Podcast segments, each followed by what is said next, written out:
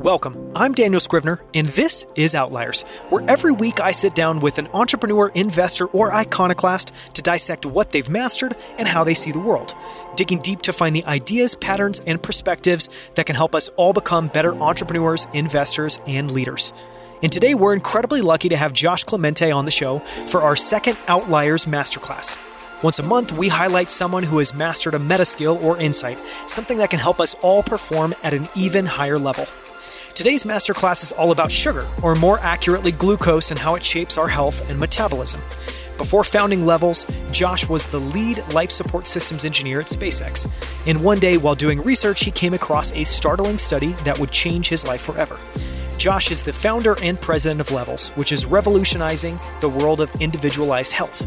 Levels combines an off the shelf glucose sensor with an iOS or Android app that you use to log everything that you eat and do. It then provides a simple score that captured how each meal and activity positively or negatively affects your own individual metabolism and glycemic index, all to help you better understand how your own body works and reacts to everything that you do. Josh shares how levels helped him find out he was nearly pre diabetic, even though he's a CrossFit trainer and looked and felt incredibly healthy. We go deep on what glucose is and why it matters, how our choices shape our metabolism moment to moment, how a little activity after a big meal can have a big difference in how it affects our bodies, and how to improve everything from your sleep to overall energy level with personal insights from levels. It's an incredible episode. As always, for links to everything discussed, as well as the show notes and the full transcript of our conversation, visit outliers.fm. And finally, here's the bit where I remind you that nothing we discuss should be considered medical advice. This conversation is for informational and hopefully entertainment purposes only. Please do your own research and come to your own conclusions or speak to your doctor before putting anything we discuss into practice. With that, let's jump in. Josh, thank you so much for your time. I'm so excited to chat with you today about all things metabolic health and levels and glucose and chat about it all. Daniel, thanks for having me on. I'm stoked to dig into it. So it's been so much fun preparing for this interview and doing all of the, my kind of homework and research and listening to some of your previous interviews. And I thought a neat place to start, and I know it's only tangentially related, would just be talking about some of what you did at SpaceX before founding Levels. Can you share a little bit of your background and what you did there? So my background's in mechanical engineering. I had a fascination with vehicles of all kinds, anything that goes fast when I was younger. And so that mechanical engineering was my way of working on those things. And ultimately I ended up at SpaceX after school as my first engineering job. Can't really ask for a better kind of initiation into the world of seriously machines. yeah, so I spent about 6 years there I did a bunch of different stuff. I started out as a manufacturing engineer, essentially trying to get the Dragon spacecraft from kind of a first article prototype to multiple sort of production processes so we could make these spacecraft at rate. And then from there, I moved into more systems responsible engineering, we call it at SpaceX, which is like you are kind of a project manager, you own everything from the design through to flight. And so that system and everything it touches has to work, and it's your responsibility to make it happen. And then lastly, I maintained that role but moved into the new life support program that SpaceX was starting. So initially it was just a launch company, meaning you basically put a satellite on the top of this giant candlestick and put it into orbit. That's your job. And so that's easy enough. If something goes wrong, there's insurance for satellites. But once you start carrying humans, it becomes a whole different beast. And you can imagine like think about everything that airlines have to do with the FAA to fly around on planes that can glide to a landing basically anywhere. Now imagine that it's a giant explosive 10 story tall building and those people don't really have many options if things go wrong. So it was kind of a redesign of the whole systems approach we took at SpaceX and I got to be one of the first to work in that program and eventually led a team developing breathing apparatus and similar life support projects for astronauts. Sounds incredible. And if you like to work on fast stuff, it seems like you can't really beat working on a rocket. So it's a, no, you can't. it's a good place to start. so I know part of your story, as I understand it, part of the kind of founding story of Levels is based a little bit in your experience working at SpaceX. And I've worked for a couple of startups. And obviously, I would probably bet that SpaceX is a little bit more of a challenging environment. But I know the idea of work life harmony, work life balance just does not exist. And you're working really long hours and yeah, you're just often not taking much care of yourself. So, can you talk a little bit about what a day in your life looked like then and how that eventually led to you founding Levels? I like starting with the day in the life. So, looking back, days bled together. I literally lived work at that time. And SpaceX set up an environment where you really could live at work if you wanted to. It was not so far as Google where you had rooms available, but there was always space under your desk to crash and there was food downstairs. And so many of us who were young and were trying to prove ourselves and honestly had more responsibility than we could ever have imagined just leaned in. And so I really didn't take a break. I don't think I took a weekend off even for several years continuously and rarely went home for holidays. I would go home for Christmas Eve and Christmas Day, that sort of thing. And the rest of it was just immersed in work. And for a long time, that's phenomenal and you love it. And then something changes where I think the toll that it takes to constantly be on starts to set in. And I kind of assumed the type of person that I am is that would never catch up with me. It was something I enjoyed and the payoff of having a project you work on go into orbit and seeing that happen was like nothing I'd ever experienced. So I just kind of leaned into those moments and struggled through the rest. But long story short, I got to a point in my life support program where I now had a team. I'd been there for five years and I was at the point where I needed to perform at my best and that burnout had set in. So mentally and physically, I did not feel like I was performing. It's and like the worst timing. exactly, the worst timing. And it was when it mattered most to me. Delivery was so important, not just for myself, but for everyone who was working with me. And I was having these, they were truly episodes. I mean, it was like my mood would fall out from underneath me. I would be irritable, dead tired. I'd want to sit down and go to sleep. And that's all I wanted to do. And it was a true struggle to get through a workday. And I, I just had not ever experienced that. And separately, but related, I've always been a physically fit person. I've been active my whole life playing sports. I was a CrossFit trainer at this time, and it was kind of a side thing I did just to stay in shape.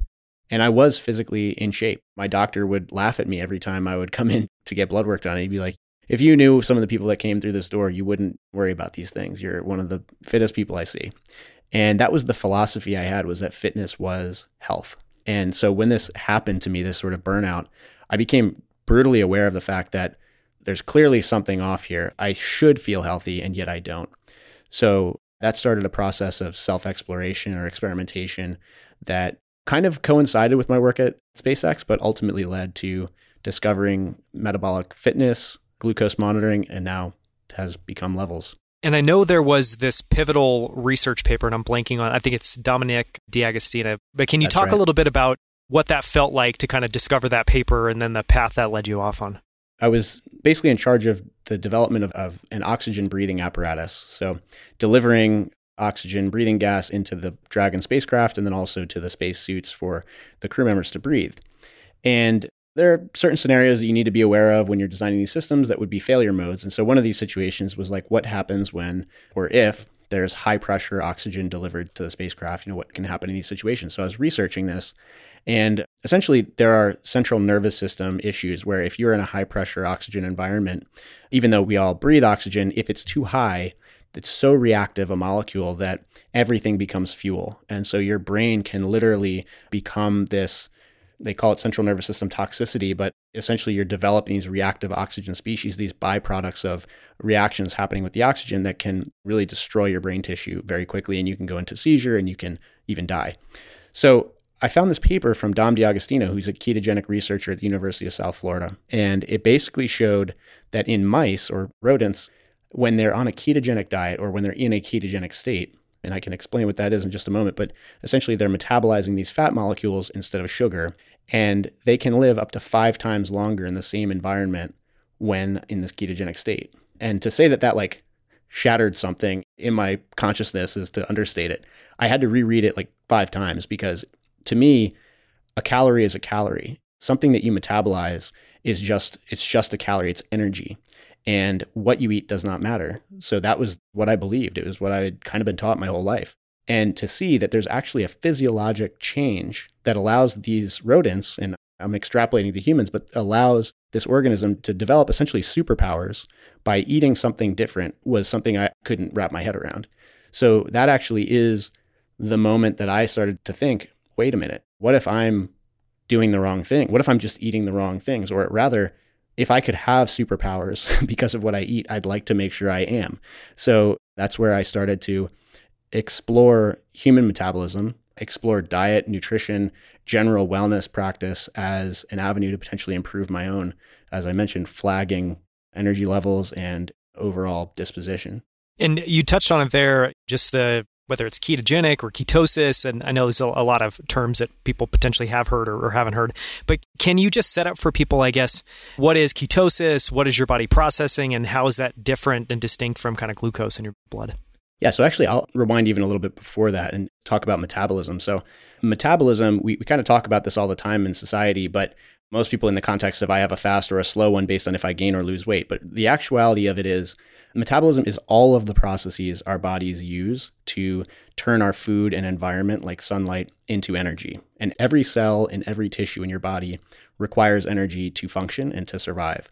So this is happening in orders of magnitude we can't even comprehend all the time. And the primary fuels that our bodies use for this, these metabolic processes are glucose, which is a sugar, and fat. And inside of fat, if you click into that, there are different types. So most fat molecules don't dissolve in water, and so they can't cross this barrier that's around the brain called the blood brain barrier. But ketones are a specific type. They're basically a repackaged fat molecule that can cross the blood brain barrier. So it's kind of a specific fat that your body can produce and it can be used by the brain for energy. So it's a very unique molecule. And most people are not producing ketones unless they're deliberately doing something like either fasting for extended periods or eating a super high fat diet. So, like 80% of your calories are coming from fat. And in those circumstances, your body kicks into this mode called ketogenesis, where it's basically breaking down the nutritional fats and the adipose tissue on your body and turning it into ketone molecules. That's pretty incredible. I guess in terms of how your body processes that or how that, I mean, I'm guessing we'll get to this in a little bit, but is that a gentler fuel source for your body as compared to something like glucose? Well, it's a different fuel source. And that's really what all of this research and ultimately what Levels is working on is that we've now got the data we need to recognize that all calories are not the same. So there are these different molecules. I just laid out three of them. The fourth sort of macronutrient is protein. So we're basically consuming fat, sugar, and protein every day. And each of those molecules has a completely different implication for our metabolic processes. And those implications are hormones. So when you consume, you just think of the human body as a giant chemistry set, because that's ultimately what we are. And what you eat is just like pouring chemicals into the chemistry set. So when those chemicals arrive in the bloodstream after being digested, other chemicals have to respond to them. These are signaling molecules and these are hormones that are basically marshaling resources. So, for example, with glucose, the glucose is the primary energy molecule in most modern people. So, most of us are well fed all the time. We're sedentary. And so, what we eat typically contains carbohydrates. Those break down into the bloodstream. And the way the body gets those out of the bloodstream is through this hormone called insulin. And insulin's purpose is to store things. The way it works is that it's like a key in the lock of every cell. So these cells have receptors. They identify insulin. When insulin attaches to them, they open up these transporters and glucose moves into the cell to be used for energy. Now, insulin, we call it an anabolic hormone because it is primarily focused on storing things. And when you have high levels of insulin, your body's constantly storing the glucose that's being released into your blood and turning it into body fat. Now, the difference is for fat, there is no insulin response. So, fat can be readily stored on the body without hormones, and it can also be readily metabolized as long as there is no insulin in the blood. So, imagine a situation where you're constantly eating a high carbohydrate diet that is also high in fat. So, insulin is circulating in the blood, and it is preventing anything from being burned. It's basically only storing. And you're in a situation now that you can store the energy that you're consuming, but you can't access it for energy because insulin levels are high. This is a situation that can, for many people, go on basically daily for decades.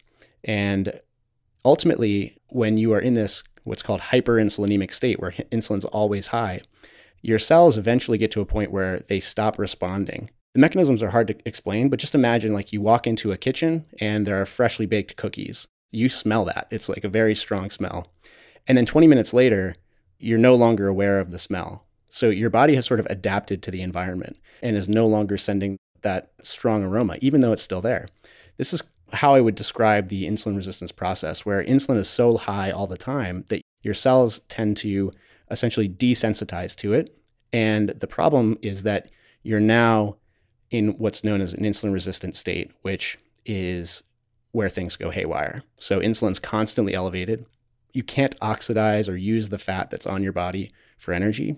And you're basically locked in this energy crisis where when you need energy, you can't get it because you're blocked, and where you can only add energy for brief periods of time as you spike your blood sugar and in the period between that spike and when it's sort of marshaled into fat stores. So, anyway, all that to kind of describe the hormonal differences between the macronutrients we're eating. Carbohydrates signal insulin release, fat does not. And so that's a very big deal, especially in modern society where we're experiencing such high rates of metabolic dysfunction.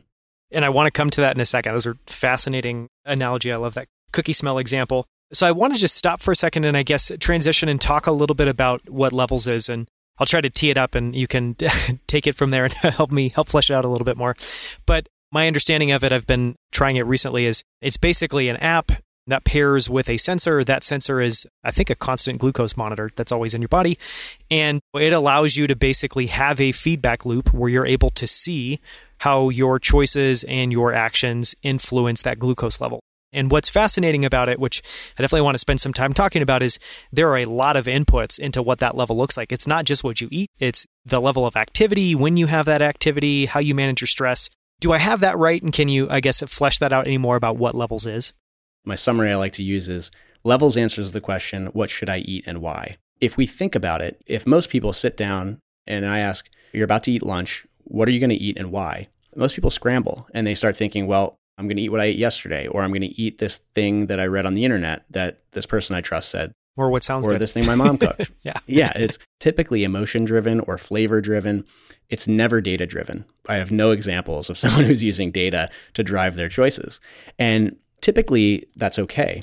But the reality is that in the modern times where we essentially have an extremely processed food supply, we don't have a feedback loop between the actions we're taking, the foods we're eating, and their effects on our health, it's very easy to go way off in the deep end through this sort of compounding and quiet process of developing metabolic dysfunction. And the reason this is so critical is if we look at the state of things today, here in the United States, a study was conducted by the University of North Carolina in 2018 that showed that 88% of US adults are metabolically unhealthy on at least one metric and 70% of people, 70% are overweight or obese. 90 million Americans are pre-diabetic and 84% of them don't know they are pre-diabetic. That 90 million, so 70% of them are likely to get type 2 diabetes. It's one of the top causes of morbidity in the United States within 5 to 10 years if they don't change something. Now, how, how are you going to change something if you don't know there's a problem? Remember, 84% of that 90 million don't know they have it. So this is a silent epidemic that's building and it's reached literally epidemic rates and it's slowly moving down our age brackets. It's it's reaching younger and younger audiences every year. And so Just depressing. it's yeah, it's a sad state of affairs. And I think it all comes back to this problem of there is no feedback loop. We're making choices based on emotion and on flavor, or potentially we're adjusting things by trial and error based on say how the bathroom scale is changing. Like, oh, I gained 15 pounds this year that's not good. I should probably change something about what I'm eating for lunch. Well, that's a really long feedback loop. A year is too much time to figure out which lunch is causing the problem. So, the philosophy that is driving levels is that we can use real time biometric data, in this case, your actual blood sugar levels, your glucose levels, to close the loop within minutes between an action you take and the reaction your body's experiencing. And there are implications to all those reactions. So, we're measuring glucose, we can assume the results in terms of insulin. So if you have a large blood sugar elevation, we know physiologically that you need insulin release in order to move that out of the bloodstream. And so there's likely a large insulin response.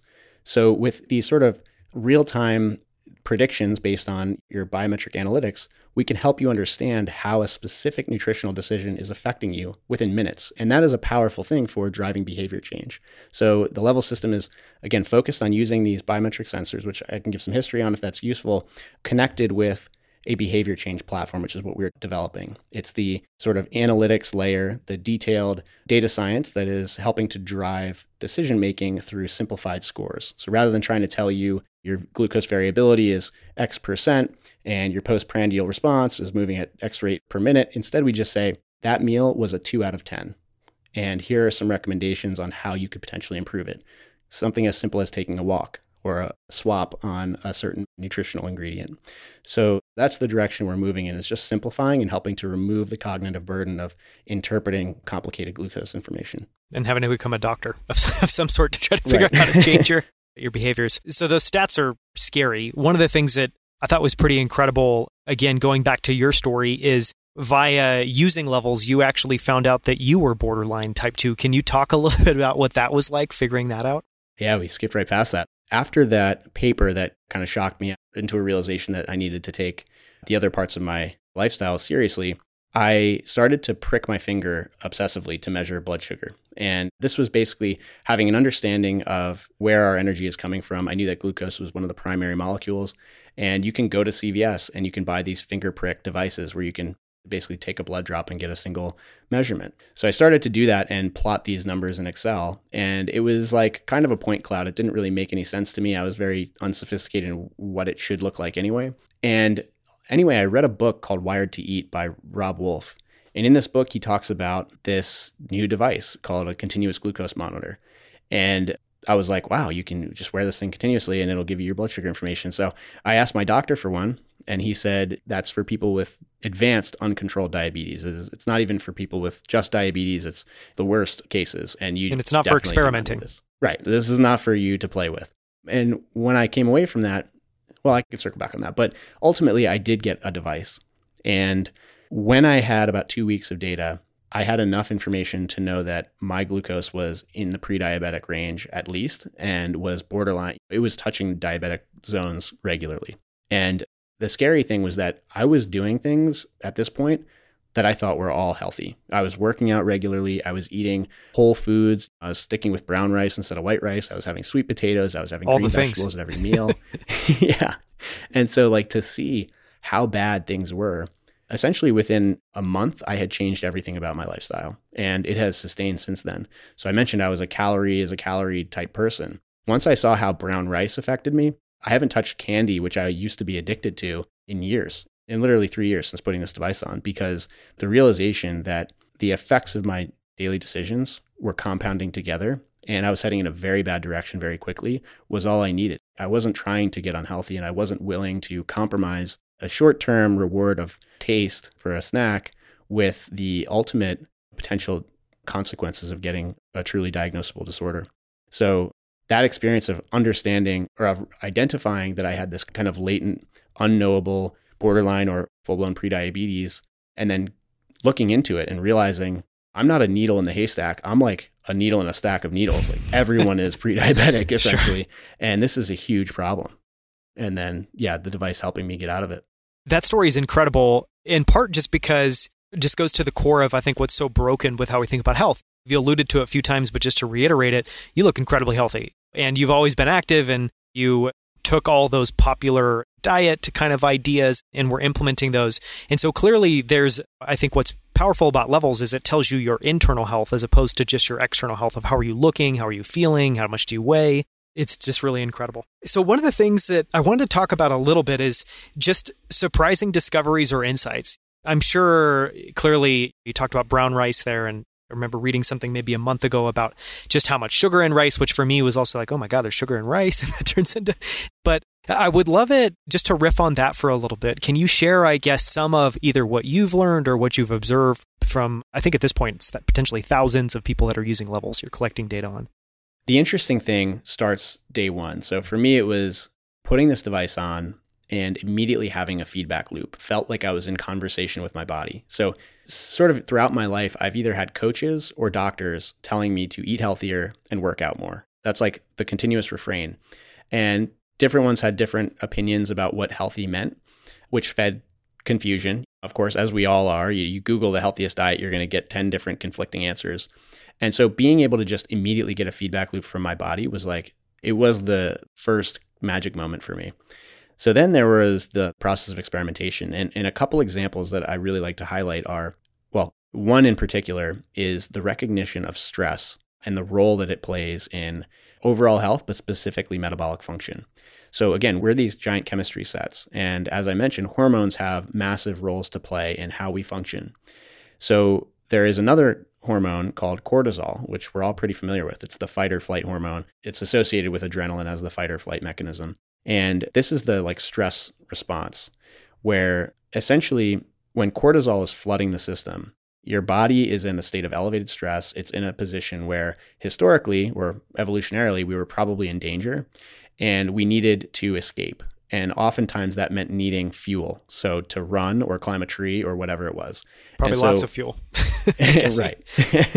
so I'll just give an example. I was a few weeks into using the CGM and I had a really stressful phone call and it was a meeting essentially, but it was a presentation as well. And I did this call and my heart rate I knew was elevated the entire time. I was just kind of gasping for air throughout. And then I looked at my CGM data afterwards and my blood sugar had gone to 145 milligrams per deciliter, which for people who don't know, after a carb heavy meal, your body should stay below 140 milligrams per deciliter. Wow. That's considered the pre diabetic threshold. If you respond beyond that, you want to very quickly get out of that range because it's not good. So I hadn't eaten a single calorie. Just to clarify, too, what did it start at? Like, what was that climb like in the meeting? It started at about 85 or 90 wow, milligrams per deciliter. so climb. it had gone, yeah, it was a 50 point change, and I hadn't eaten anything. And at first, I thought that was a problem. And then I started to see this happening repeatedly throughout any stressful moment, I started to see these elevations, and some of them were small and some of them were huge.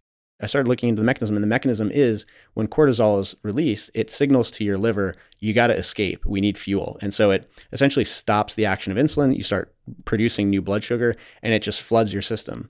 Now, the reason that's important is that for the everyday person who's just trying to get through a workday, and for many of us who have weight loss as a primary goal, every time we allow stress to build, we're potentially introducing a fat gain moment where during that time period, we're producing blood sugar and then we're storing that as fat immediately thereafter because we're not using it for exercise. Wow. And so that mechanism of stress then extrapolates out from just those acute moments to the sort of pervasive chronic stress. So this is where sleep comes in. So when I started to see the difference in how my body responded both for my baseline fasting glucose and to meals specifically after say 4 hour night of sleep or a red eye or something like that versus 8 hours of deep rest, it completely changed my approach to sleep. So for anyone who's used a CGM, well, I'll just give my example. I will get off a plane after a red eye. I used to take these all the time. I don't take them anymore. My blood sugar will be 15 points higher than it was yesterday.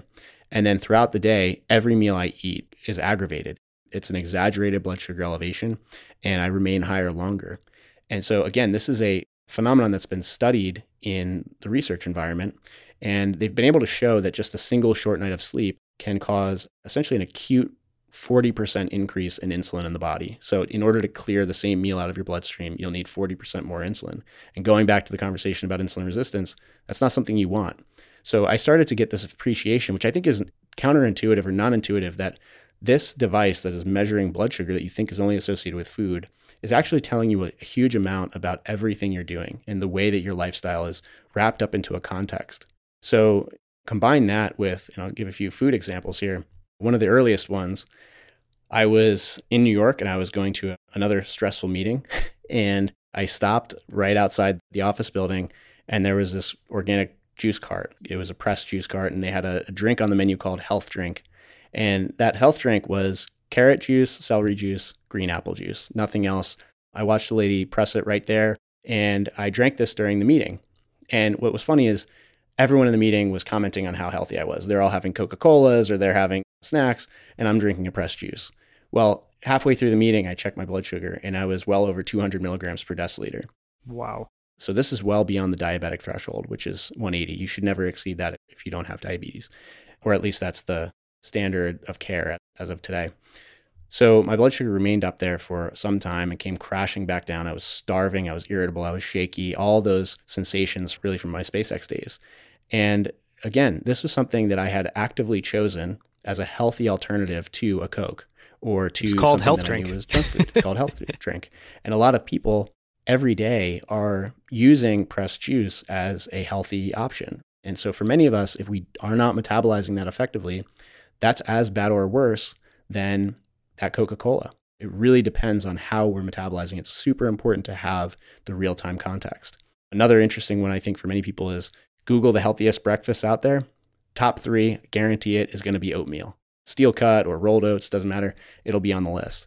About 60% of the people, 70% of the people, last time we checked in the data set, have a pre diabetic or diabetic response to oatmeal every morning. And that's just plain oats, no sugar or maple syrup. And you'll note that on oatmeal, there's typically a heart healthy label saying this is good for you. Well, glycemic elevations and variations are both closely connected with risk of cardiovascular disease. So if people are actively trying to pick this oatmeal breakfast to make themselves healthier, to improve cardiovascular health, it may not be working and it could be working directly against them. And so again, I'm not saying that this is the case for everyone, and I can touch on the personalization piece, but it's certainly important that we as individuals are not guiding our choices based on marketing because marketing is not always data driven. It's important that we're connecting them with our own bodies and what's truly happening. Yeah, and I'd love to talk about that personalization piece because to me, that's the power of technology. That's the power of what levels can deliver is rather than, as you alluded to before, putting people into very simplistic, fuzzy buckets of like, this is the diet for you, or what are you after? Okay, this is what you should do. It really takes it all the way down to the individual level. And one example I heard you give that I thought was fascinating is giving two people the same thing, whether it's a banana and a cookie, and seeing inverse effects there. Can you talk a little bit about that personalization piece? One of the fascinating things about the tech that's coming out is that the miniaturization, like the microelectronics revolution, is allowing us to make these devices smaller and smaller, more convenient, last longer, more affordable. So the proliferation of what's allowing levels to exist is also allowing better research. And one of the most interesting trials happened in 2015. It was called the Weizmann Institute Trial on Personalized Nutrition. It was published in the Cell Journal. And basically, they took 800 people without diabetes, put these continuous glucose monitors on them, and had them eat standardized meals for about two weeks. And in this data set, they could show that two people who ate the exact same two foods, in this case it was a banana and a wheat cookie, had equal and opposite blood sugar responses. So the inverse effect. And this effect has since been restudied or replicated or bolstered in some way by multiple studies since, one of which was the twins trial in the UK, which showed that the same effect is evident in identical twins who share 100% of their DNA. It's not just genetics that dictate it, it's actually more likely the context of our sort of lifestyles. So you can imagine if two people are one of which slept for four hours last night and one slept eight hours, and one of which has 25% body fat and the other is primarily lean muscle mass, they have different genetics their microbiome. All of this stacks up into a context for how their metabolic system is functioning. And that context is what Levels calls metabolic fitness. So, this is the degree to which you have developed a context for optimal metabolic function. It's something that is trainable. You can improve everything from body composition through to muscle mass, through to stress and sleep quality. But what you can't do is change your genetics. So, I think the good thing that we learned from that trial is that this is not binary. It's not something that you're stuck with because your parents had it. It's something that with focus, effort, and repetition, you have control over and you can improve, just like you can work your way towards benching 300 pounds or you can work your way towards a fast quarter mile. We can do the same with metabolism. One of the pieces that I wanted to talk about for a little bit is I don't know, to draw a little bit of a parallel between glucose monitoring and heart rate monitoring. And in heart rate monitoring, you're looking at multiple different variables. You're looking at everything from heart rate variability, your resting heart rate. I'm guessing that there's probably a lot of signals that you're looking at on the glucose side that then derive some sort of simplistic, easy to understand score. Can you, I guess, help us understand those or kind of illustrate some of those? We do pull in additional data in addition to glucose, which includes heart rate and sleep. But right now, our core focus is on improving the actionability of real time blood sugar information. If you just buy a CGM, which are prescription only in the United States, and put it on, you're going to end up getting this sort of raw data stream. It's going to be like a curve. Doesn't quite look like a heart rate, doesn't change that quickly, but it's kind of all over the place. And understanding exactly what you're looking at and what's influencing it can be somewhat tricky. There's a ton of variables, each of which has been studied separately, that all matter. So, Levels is focusing on stripping away the complexity and providing you with the minimal amount of clean, easy to use interface that will help you understand the actions you're taking and how they're affecting your body. So, the two scores that we've developed primarily are the first one's called the zone score. So, when you're using levels, you are logging your activities. So, whether it's a meal you eat or exercise that we can detect through Apple Health or your sleep, all of these things are stacking up into a context like we just touched on. And so when these zones happen close by or these activities happen close by, we capture that and call it a zone. So let's say you eat a meal and you go for a walk. We will contextualize both of those and then discover how or track how your body responds over the corresponding, say, about two hours. Once your blood sugar returns back to normal, we'll give you a score just on a 1 to 10 scale for how well that meal or that set of activities affected you. And this is a very easy way to, again, get rid of the complexity and understand okay, between this meal where I ate it and I sat on the couch or I did work all day, and this other meal, which was exactly the same except I took a walk, the difference was a 6 out of a 10 versus a 2 out of a 10. And the difference was the walk. You start to make these connections using the simple scoring mechanism between the way these activity combinations affect you. And then the second metric that we're developing is the day score. And so we currently call this the metabolic score, but we are developing a third, which is going to take that name. We're going to split it into two. But anyway, the day score is giving you just a grade point average or a grade overall out of 100%. So each day, the goal should be to get 100%. And this is the combination of all of your zones. It's the combination of the time in between zones. So how well you sort of adapt and return to a low controlled baseline. The effects of stress would be captured in here, the effects of what's called the dawn effect, which essentially is a stress mechanism, but people who say wake up in a stressful environment will have this big blood sugar spike first thing in the morning. That's called the dawn phenomenon. It used to be assumed that that was only something that happened in diabetes, but we see it with a huge portion of our non-diabetic users. So this is a natural phenomenon, but one that we want to control. So all of this stacks up for your day score. And then as you string together streaks of high quality day scores, that ultimately should eventually lead to better metabolic fitness overall, which is what we will track with our third metric. And what was Dawn score? Dawn fact? Dawn phenomenon or Dawn Dawn phenomenon.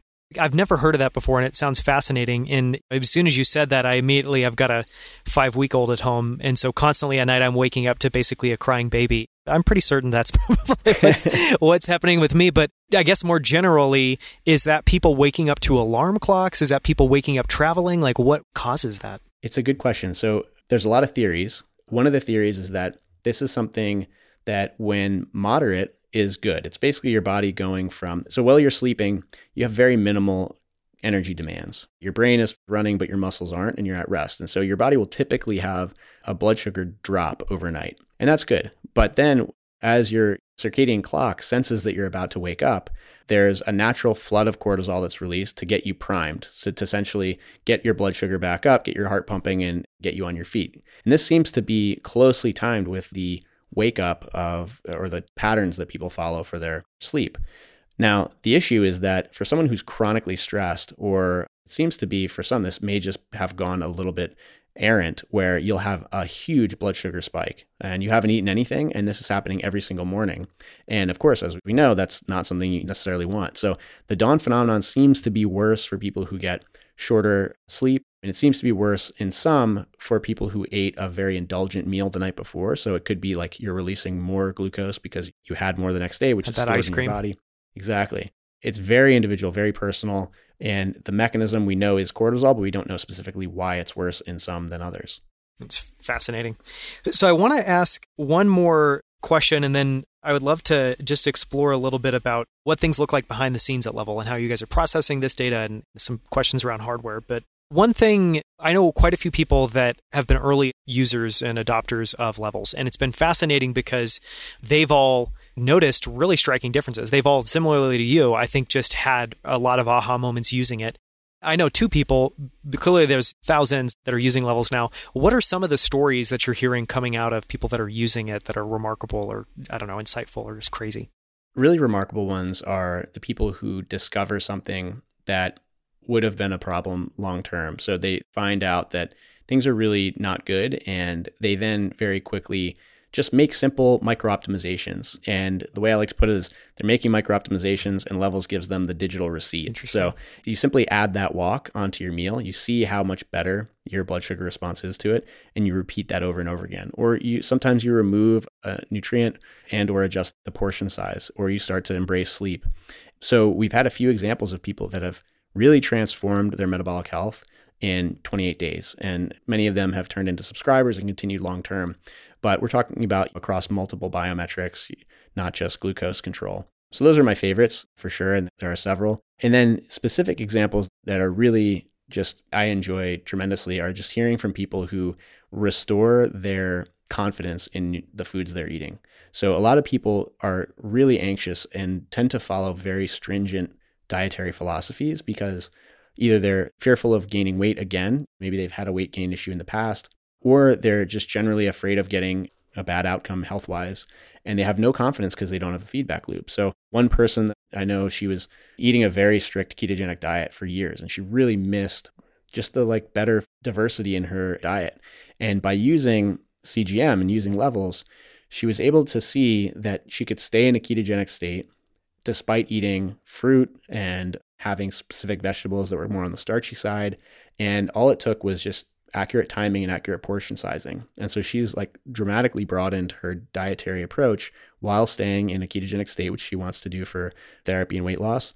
And it's massively improved her quality of life, which it matters just as much as our quantitative risk of illness, because again, stress hurts.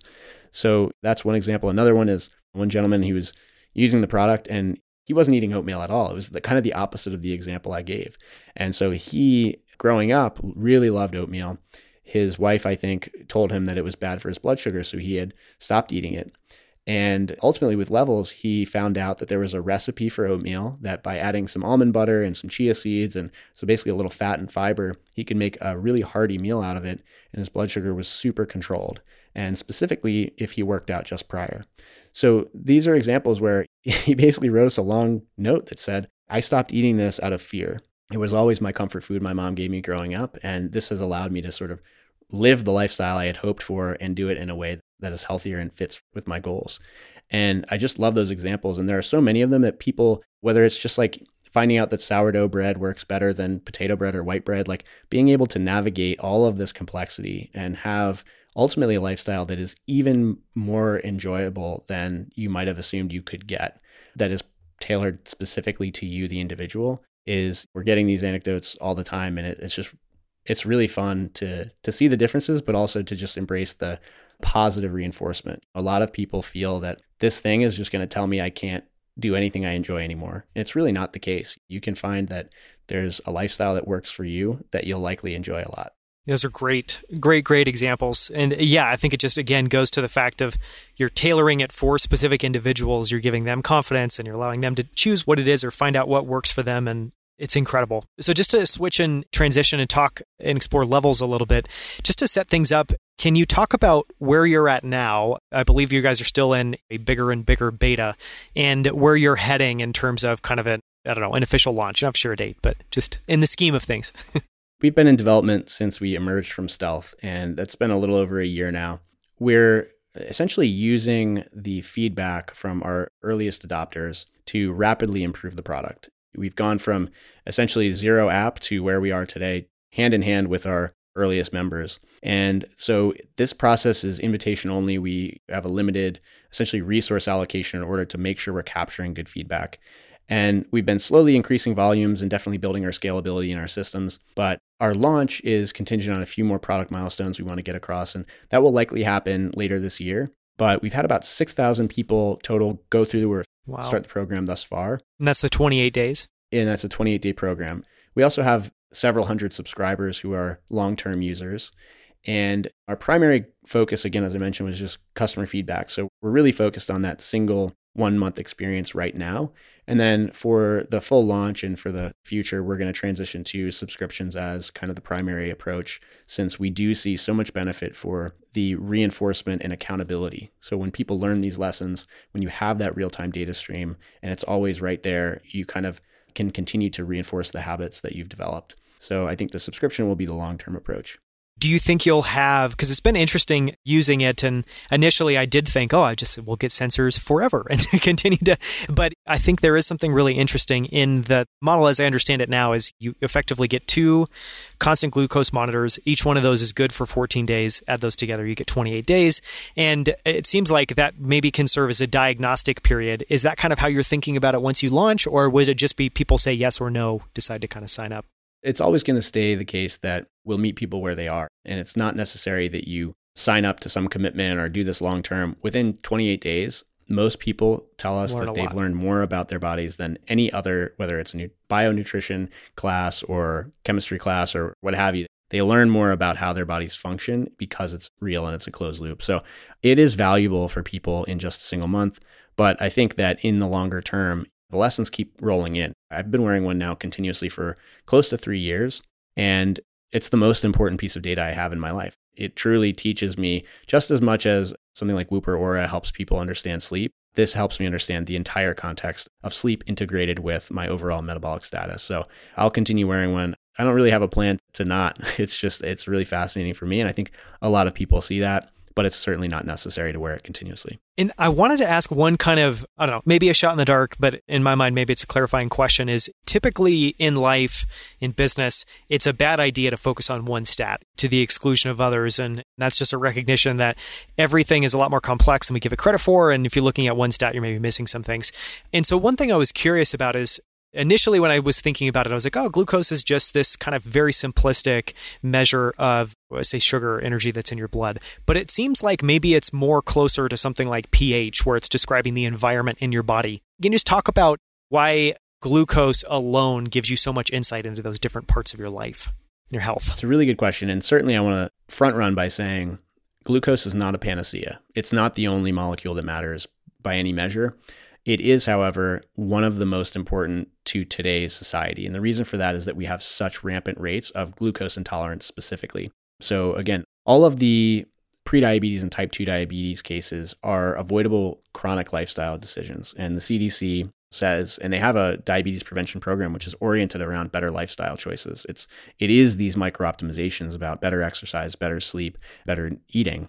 It's just that we don't understand at a societal level how bad this is and what it means. So it is all glucose intolerance, and that tends to lead to insulin resistance. And insulin resistance affects us not just in the diabetes spectrum, but also it is associated with PCOS, which is the number one cause of infertility in the world.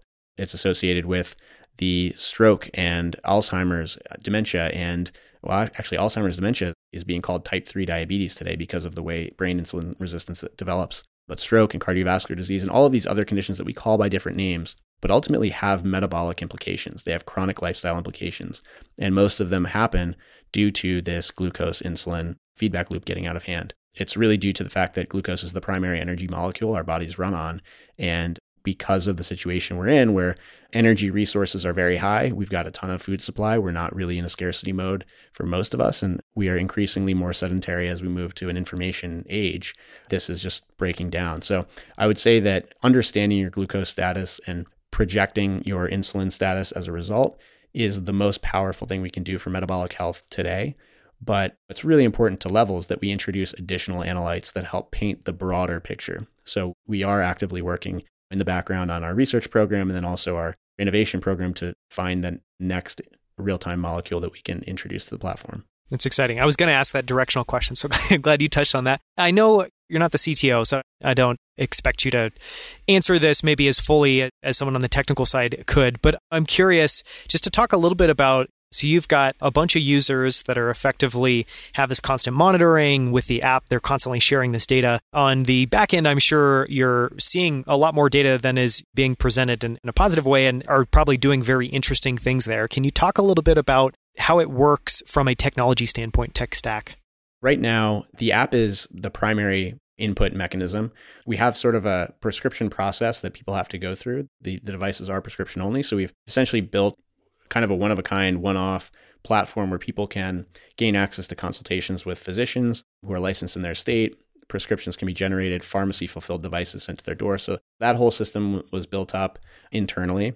And then the app, which we have versions for both Android and iOS, and data system is currently live. And the way that we're analyzing and introducing those sort of insights we're developing is through what, what's called the insights framework. So we have some data scientists currently on the team who are digging deep into both the broader population set and then also specific subsets in order to identify opportunities for very simple insight surfacing. So we're constantly like our intention is essentially we will never sell data for any reason. We will, however, use the data we're developing to improve the product and, of course, for research purposes. And the research is kind of twofold. It's one, what are our current members using or seeing? What are they facing? How can we help them connect dots more easily? And this could be as simple as when you eat the same meal twice, reminding them about the effects of something simple that modified that decision. That's like kind of a simple thing. Make sure to thing. take a walk after. Exactly. it's kind of a simple thing, but like timeliness is key. Again, we have to shorten feedback loops.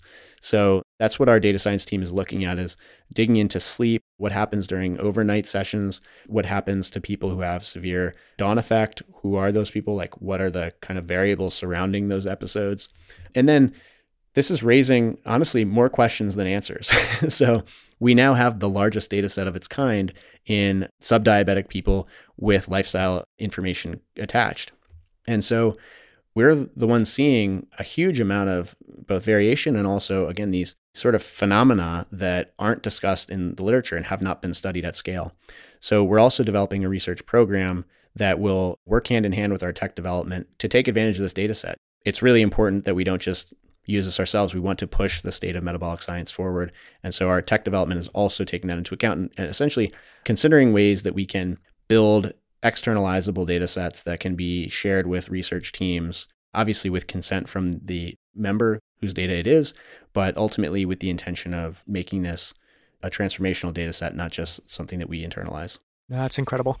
Thank you so much for your time. We've talked about a tremendous amount. I would love to talk for 30 more minutes, but I want to be respectful of your time. So I'll ask you one more closing question, and then we'll just talk about where people can go to find more. But if someone's listening to this, we've covered a lot of different topics. I guess what do you hope somebody takes away from this conversation? If there's just one insight, one idea. The most important thing is that people understand that beneath physical fitness and mental fitness or mental health is metabolic fitness. It's remember our brains and our bodies are composed of individual cells, all of which need energy and they need to be able to access it efficiently. If they can't, things go wrong. And so you cannot achieve physical fitness or mental fitness without that metabolic function beneath it. And more importantly, this is not something that's out of your control. It's hard to measure for sure, but very simple things can improve it. The most important thing that I implement every day is I take walks after my meals and I make sure that I sleep a full eight hours. Those two things in combination help me maintain control after a meal and the way my body metabolizes. They fit in some physical movement because some is significantly better than none. And the sleep helps me manage my stress. And if I don't sleep well, that means that there's something else that's disrupting it. And I can focus on where that's coming from, whether that's a personal issue or a professional issue or what have you. So, those things, I think, those two simple things, they require a lot of adjusting for your lifestyle, but they will have outsized impact over the years and decades that they compound. Yeah, those are fantastic. For anyone listening that wants to follow you, learn more about you, where can they go and where can they go to sign up to be a part of Level once it's launched? Well, I'm on Instagram at josh.f.clemente and Twitter at Joshua's Forrest with two R's. Levels is at Levels on both those platforms. You can also find us on our website at levelshealth.com. And I would highly recommend go to the homepage, sign up for our waitlist. As I mentioned, we're in this invitation mode right now, but we do have a large waitlist at about 88,000 people right now, and we're eager to get this product launched. So you'll get all the details through our newsletter once you sign up. And finally, check out the blog. So the link is right there on the homepage. This is where we synthesize all the information that is relevant to the individual and how you can better understand what metabolism means for you and what metabolic fitness means for you. So, always open to feedback on what we're producing there. Thank you so much for your time. Thank you so much for coming on the show. Thanks a lot, Daniel. This was great. Until next time, thank you so much for tuning in. For show notes, including links to everything mentioned in this episode, visit danielscrivner.com. There, you can also sign up for my weekly newsletter, where each week I send out a single email with all of the best quotes, themes, and ideas from the latest episode. To sign up for that, visit danielscrivner.com/email.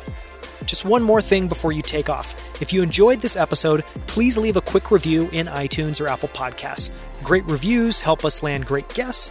So if you've enjoyed this episode, take 30 seconds to leave a short review. We would so appreciate it. Thank you so much.